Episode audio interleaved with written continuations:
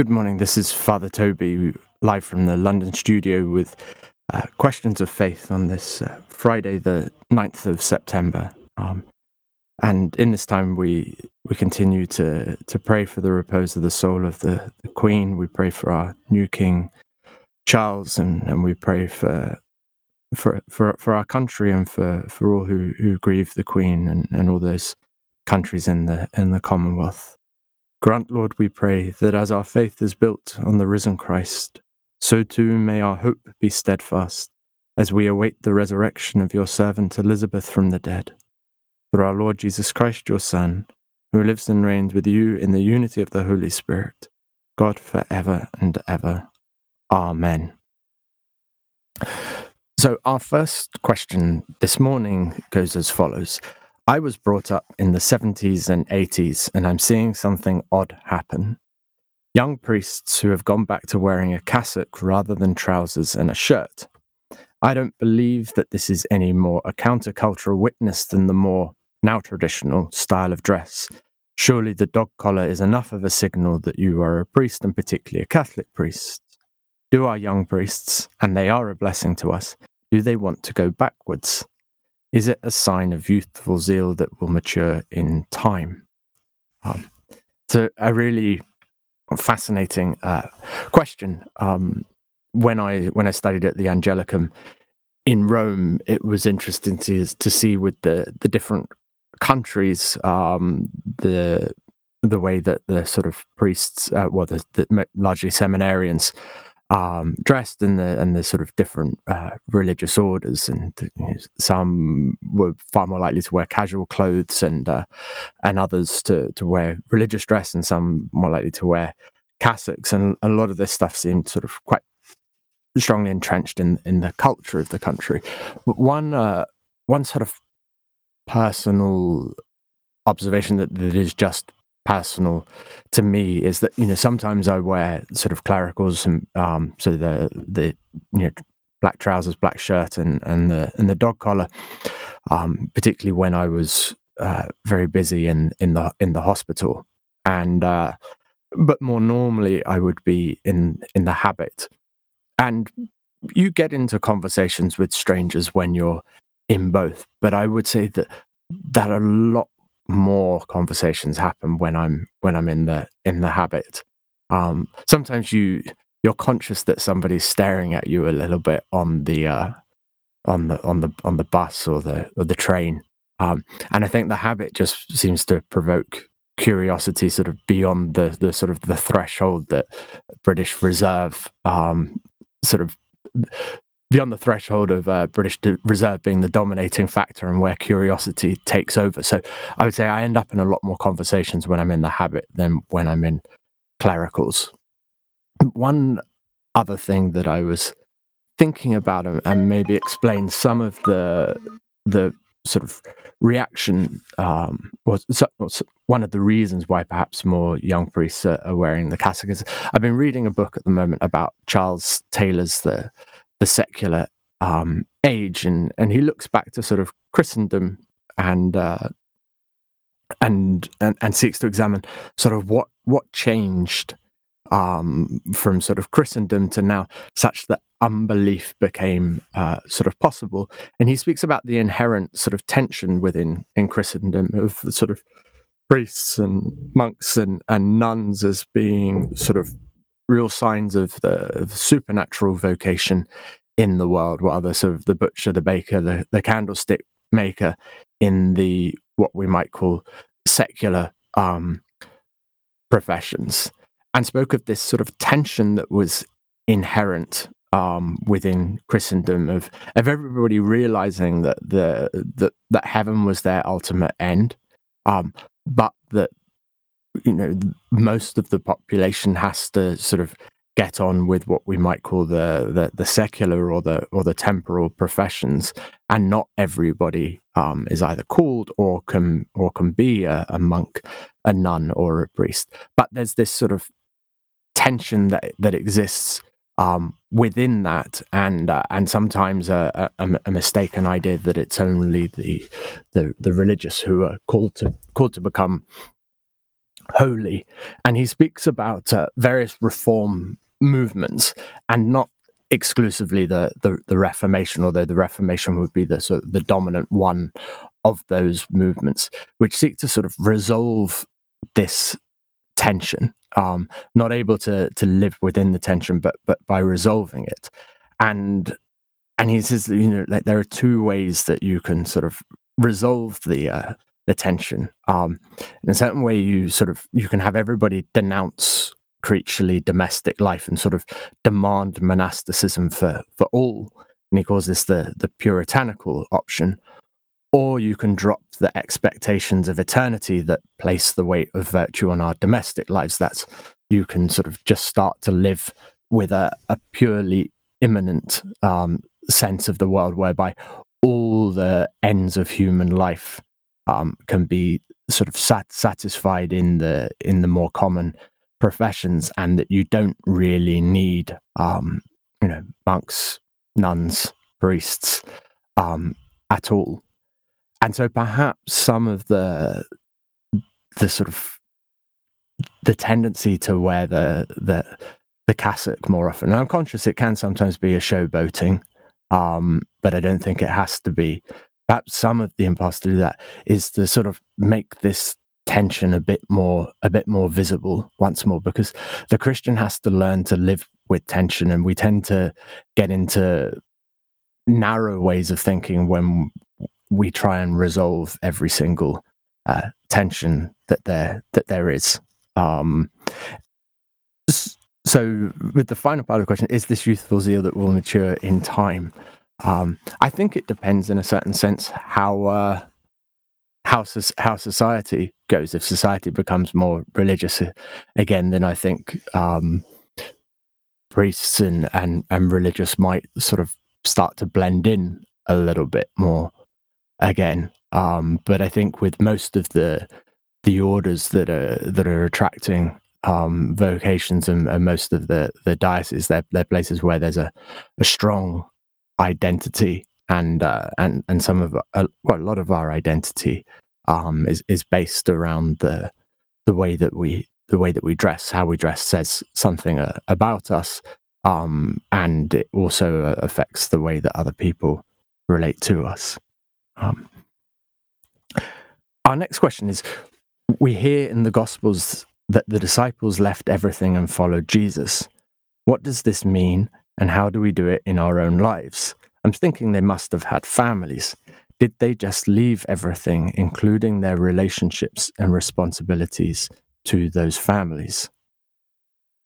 And another really sort of good and uh, and challenging question, and and yes, um, the the apostles did have families. Um, we hear in the in the Gospels about the the healing of the uh, of the mother in mother in law of uh, of Simon Peter by by Jesus. I think that came up in uh, in in our reading of of Matthew, um, maybe just a, a couple of couple of weeks ago. And yes, they did uh, leave leave behind their their their their families. Um and that makes us feel a little bit awkward i think. Um that feels like a like an an abandonment. But i guess a, another way of thinking about it and this is actually quite excitingly brought out in the in the chosen um a little bit an e- excellent uh, tv series you can watch on on YouTube, and I'd I'd recommend. Um, is that what what example would I set my family if Christ called me to to follow to follow Him and and and I didn't? Um, ultimately, we need only one thing that that orders all of our life. We can't have two highest principles in in our in our life. And our first and greatest love needs to be God.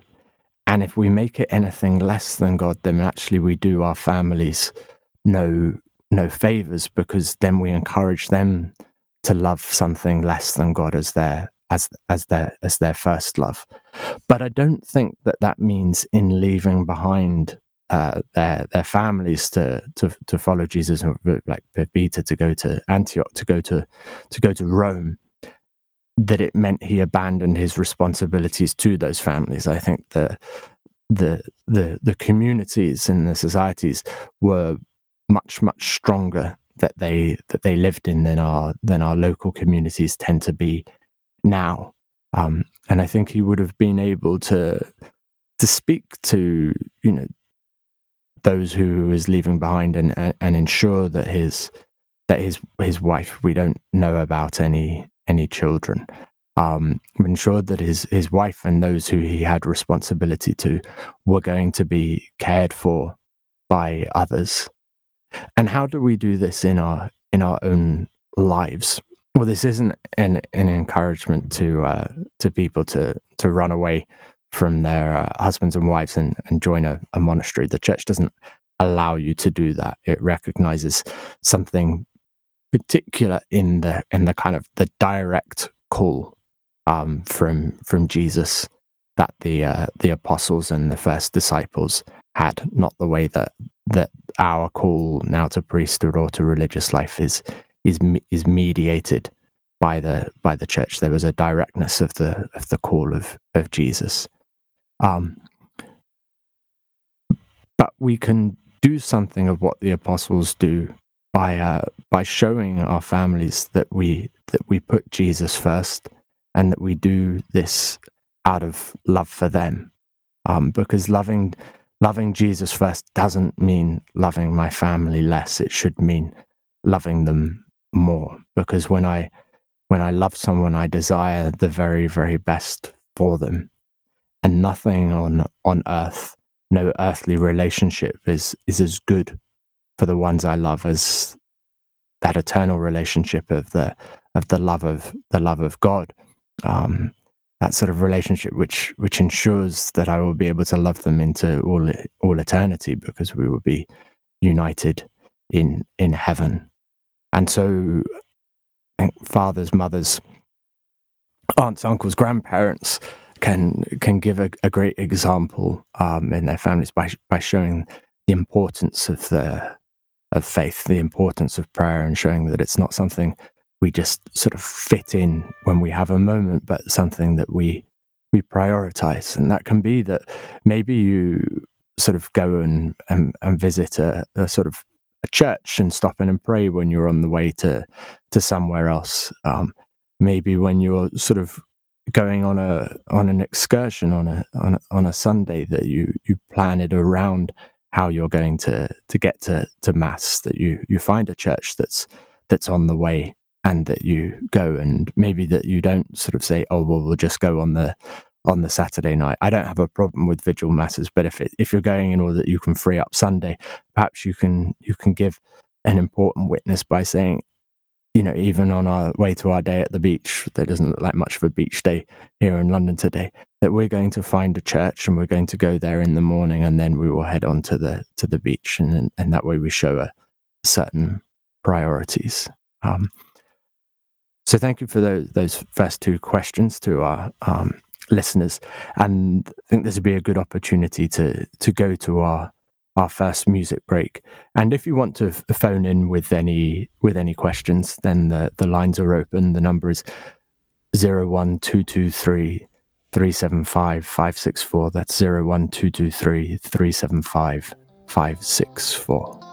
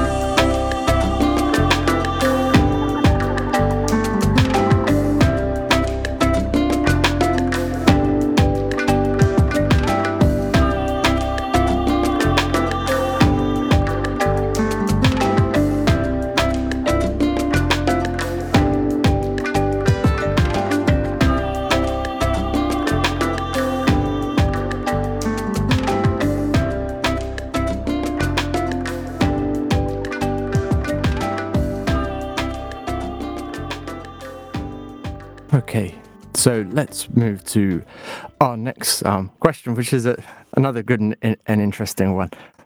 Was Jesus handsome? I'm thinking that he should have been given he was the Son of God.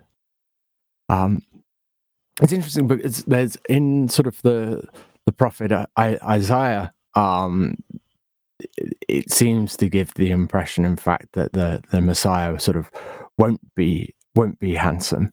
Um, but I I'm sort of quite a, a, a believer in the uh, the the authenticity of the of the Turin shroud. Um, I haven't studied this in in great detail. I know we have had um, somebody speak on on Radio Maria about the Turin Shroud who knows far more than me. So if you're interested in that, you'll probably be able to find the the, the podcasts um, on Spotify or whatever uh, provider you you use. Um, but I found the the image in the Turin Shroud very very st- sort of striking. Um, and uh, and and given that I think this is this is real, although you know nothing of my faith sort of turns upon it, um, I'm inclined to think that yes, sort of Jesus was handsome, and that there's something sort of fitting about him uh, being handsome, uh, given that he was the the the the son of the son of God, um, and the sort of you know the the spot the spotless lamb without sort of without blemish.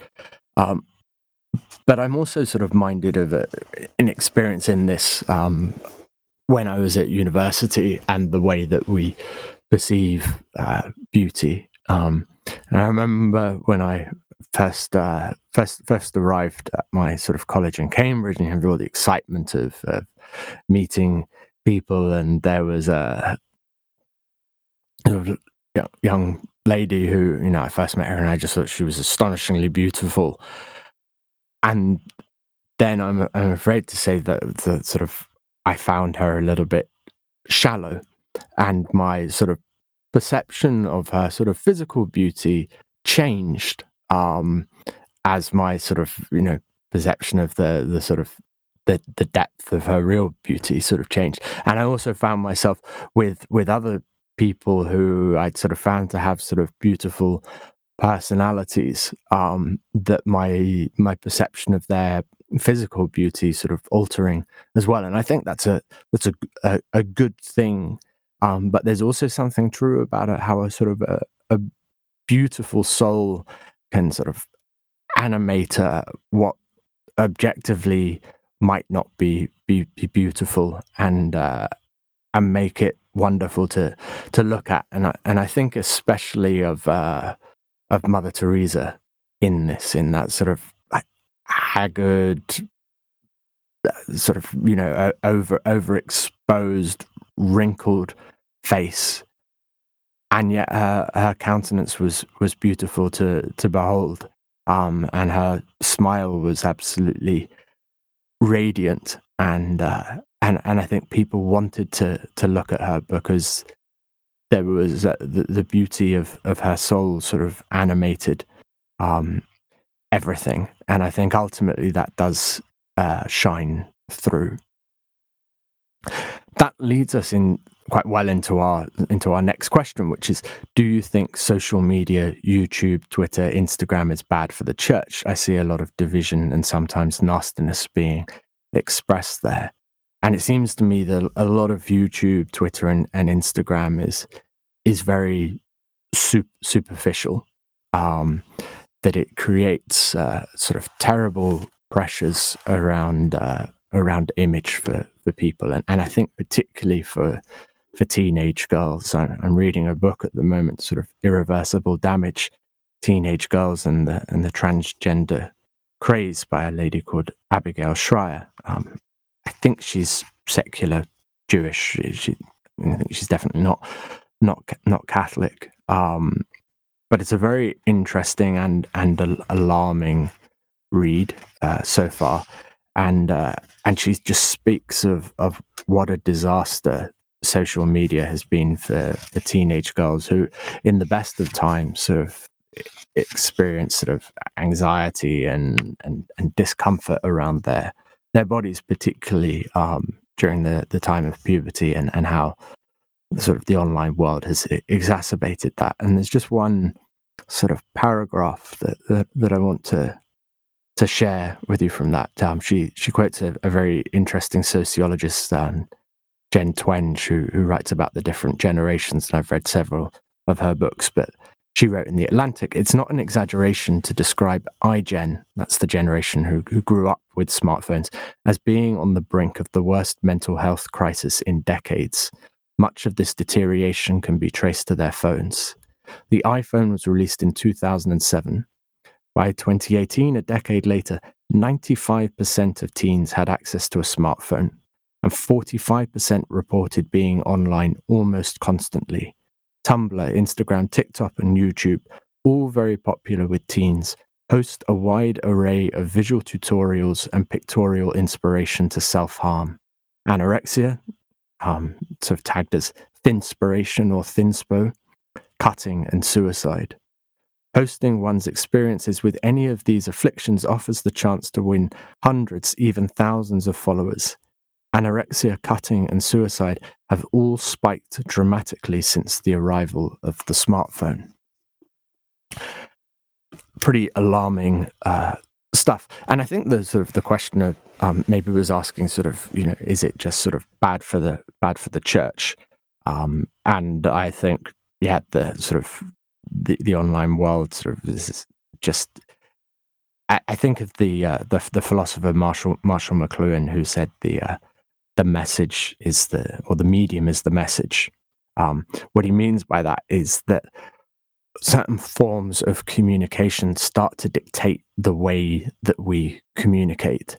Um, so if you're using Twitter and uh, and a very limited number of characters, then sort of nuance becomes um, very very difficult. And also, sort of Twitter relies on you being sort of re- retweeted, and therefore, sort of controversy um, becomes attractive. You know that which really excites a, a reaction in people, and if a if a if a medium encourages sort of lack of nuance and and controversy, then I don't think it's it's good. And I think it the online world does that both within within communities, within the community of the church, and more broadly within our society. And uh, I was thinking this this morning that you know what would the what would the devil change if he wanted to make sort of social media uh, a more effective weapon for the the turning of people against one another. And I'm not really sure what he would add.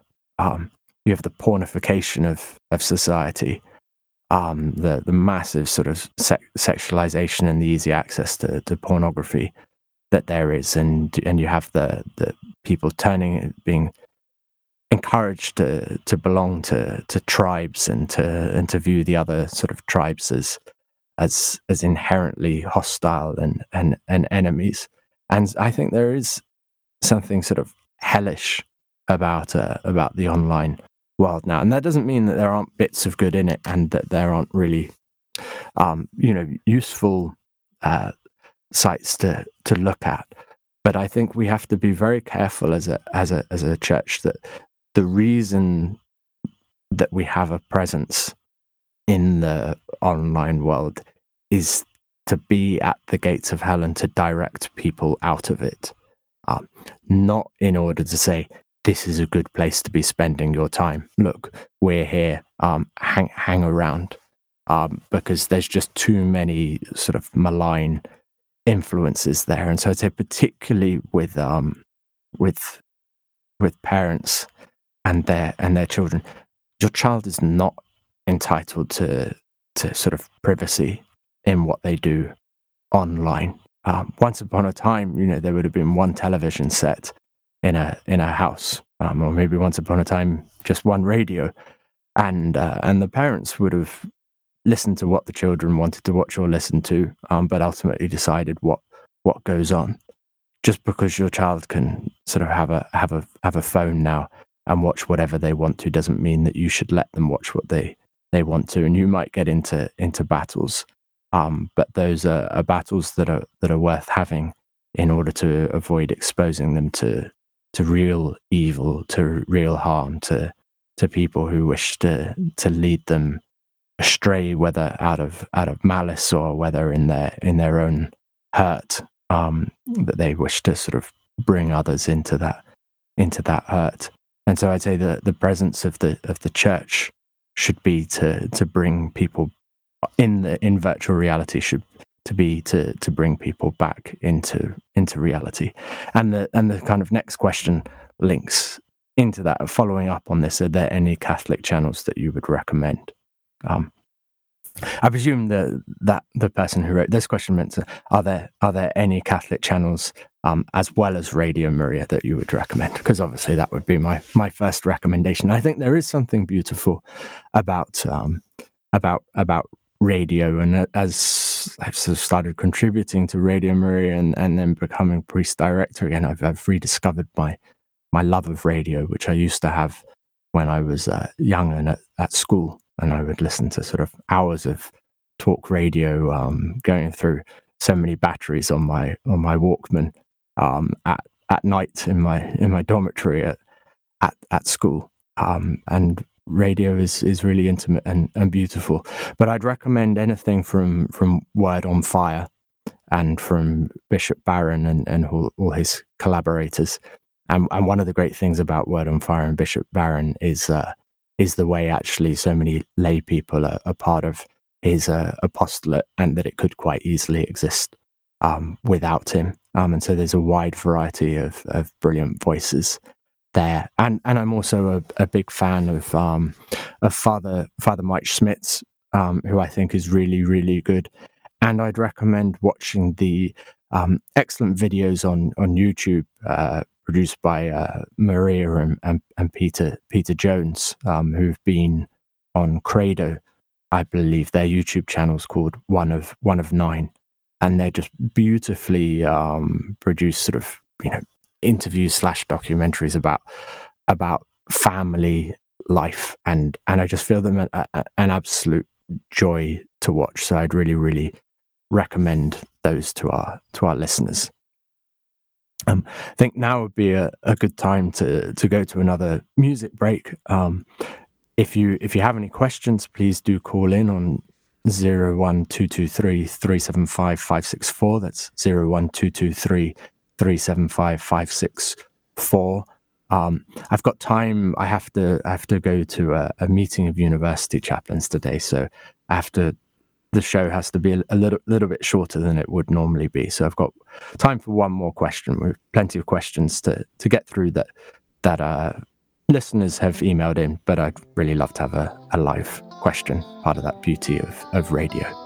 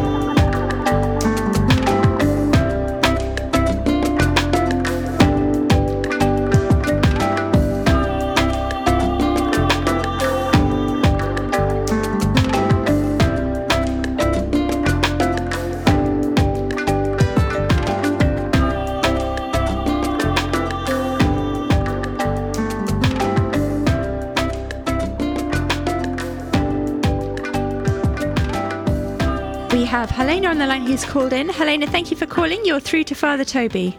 Thank you, Elizabeth. Thank you, Father Toby.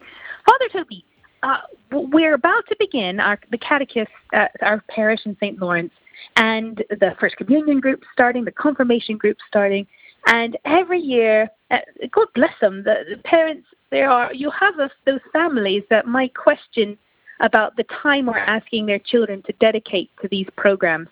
Do you have any words of advice to us catechists on how to to respond to these uh, uh, disagreements or how to keep our heads held high about it?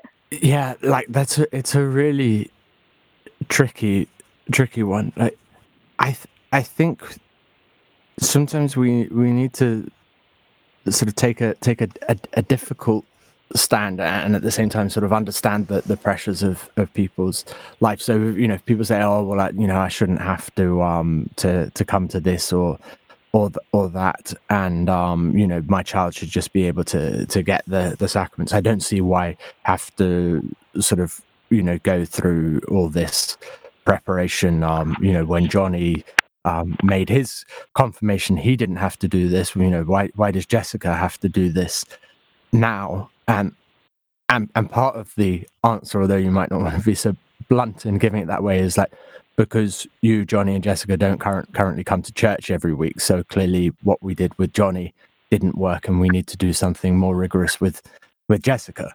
But that that's the reality that we sort of in many parishes realizing that we've we're trying to move from a, a failed model of, of catechesis and, and really a failed model of evangelization. Um, mm. to something which does work. And we and we have to remember that that that Jesus, as he preached the gospel, would not water down the message and uh, and allowed people to to to walk away, and particularly with the the the bread of life sort of discourse where we sort of hear in, in John, he says, you know, if you do not eat of my flesh and drink of my blood, then you shall have no part in me. And we're told that many people said this teaching is is very hard and and, and walked away. And, and Jesus didn't say, no, guys, guys, I, you know, didn't mean what you what you what you think I meant. I imagine he felt sadness as he as he as he saw them walk walk away. Now, we do have to be really sensitive to the the circumstances of, of people's lives you know particularly those trapped in in wage poverty and and actually just that somebody might not realistically be able to uh, attend um, the sessions at the time that we have them, not because they're prioritizing something else, um, but because they simply have to work to to make ends meet. Um, and that should be a bit of a, you know, clarion call to us, not just to sort of be more flexible with our catechesis for that particular couple, but but how actually as a church community might we might we help get these people out of sort of, you know, a, a cycle of just permanently being trapped trying to make ends meet. What what might I do? What might we as a as a church do to to to make these people's lives um, easier. Um, but the biggest thing I think as as as catechists that you need to to try and do is to is to teach parents to to pray and to get them praying with their their children at, at home. Um, because ultimately the the domestic church is where it all starts. Catechesis gives us a chance to sort of like mold and instruct that domestic church and to teach people to to pray who have never prayed before.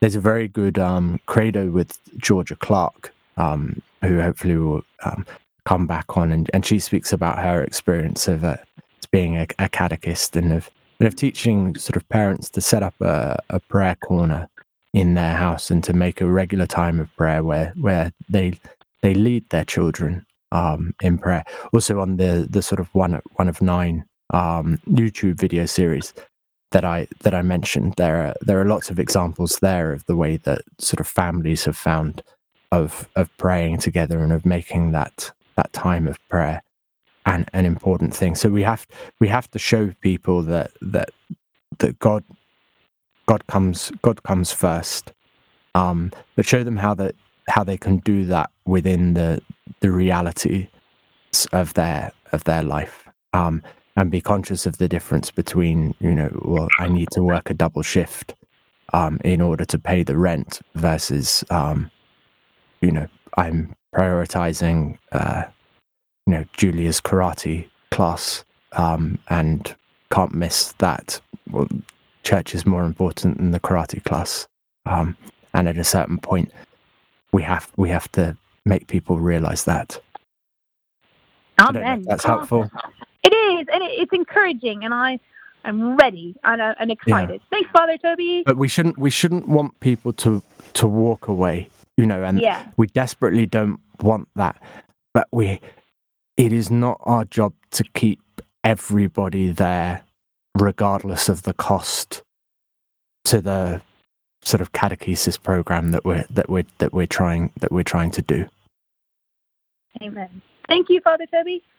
Okay, God bless you. Um, and uh, I I pray for all all catechists. It's a it's a really challenging job and a really really Im- important important one. Um, and so yeah, please please pray for pray for for all catechists. And um, I'm going to draw the the show to to an end um, here today, and uh, I'm I'm just going to offer as we as we close a a Hail Mary for all those all those catechists. Um, Hail Mary, full of grace, the Lord is with thee. Blessed art thou amongst women, and blessed is the fruit of thy womb, Jesus. Holy Mary, Mother of God, pray for us sinners now and at the hour of our death. Amen. And I wish all our listeners a very blessed day. We're going to have some music now, and then we will go to the to the mass at, at, at Walsingham at, at twelve, I believe. And if I'm wrong, Elizabeth will will jump in and, and, and correct me. Um, but lots lots more wonderful programming to stay listening to today. God bless you all. Thank you, Father Toby. And just a reminder that you can email in at any time uh, to questions at radiomariaengland.uk with your questions, and uh, Father Toby will answer them. Thank you for joining us today.